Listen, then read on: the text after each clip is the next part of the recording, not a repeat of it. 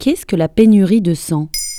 Merci d'avoir posé la question. L'établissement français du sang appelle régulièrement les Français aux dons. Cette fois, il tire la sonnette d'alarme. Il manque quelques 30 000 poches de sang pour garantir le niveau de sécurité nécessaire. Le seuil étant de moins 100 000 poches pour faire face aux besoins de transfusion. En février 2022, Cathy Bliem, la directrice de l'EFS, s'est inquiétée en déclarant que la situation pourrait s'avérer dangereuse à court terme. Depuis sa création il y a 20 ans, jamais l'EFS n'avait connu pareille situation. Mais comment en est-on arrivé à une telle pénurie? L'EFS manque régulièrement de sang, mais la crise du coronavirus a bouleversé les dispositifs de dons. Avec la généralisation du télétravail et les confinements, beaucoup de lieux de collecte, en entreprise ou dans les universités, ont été abandonnés. Des lieux qui représentent parfois jusqu'à 30% des collectes, s'ajoutant à cela des difficultés logistiques. Certaines salles, d'ordinaire mises à disposition pour le don du sang, ont été réservées pour la vaccination contre la Covid-19. Mais à quoi ça sert le don de sang en fait? En France, 10 000 sont nécessaires chaque jour pour soigner des patients via des transfusions sanguines. L'EFS fournit plus de 1500 établissements de santé en poche de sang. Et leur manque peut provoquer le report de certaines opérations parfois urgentes. Le sang, c'est la vie.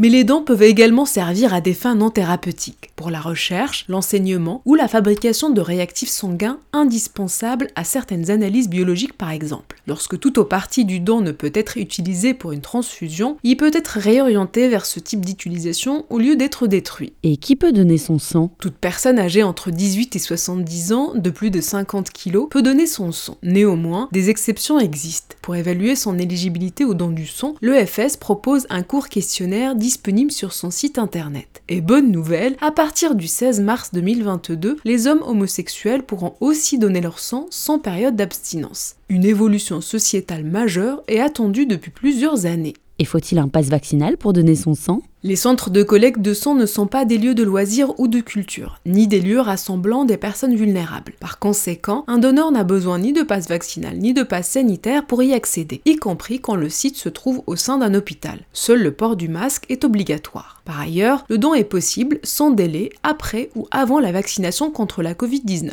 Et concrètement, si je veux donner mon sang, comment dois-je m'y prendre? Sur le site de l'établissement français du sang, 101 sites de collecte fixes sont répertoriés. Il y a de grandes qu'au moins un soit proche de chez toi. Et hors pandémie, en moyenne 40 000 collectes mobiles sont organisées chaque année.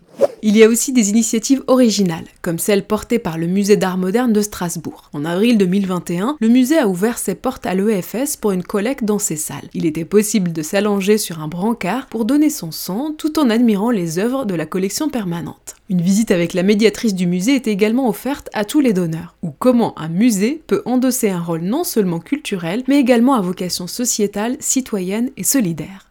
Voilà ce qu'est la pénurie de sang. Maintenant, vous savez, un épisode écrit et réalisé par Zineb Souleimani. En moins de 3 minutes, nous répondons à votre question. Que voulez-vous savoir? Posez vos questions en commentaire sur les plateformes audio et sur le compte Twitter de Maintenant vous savez.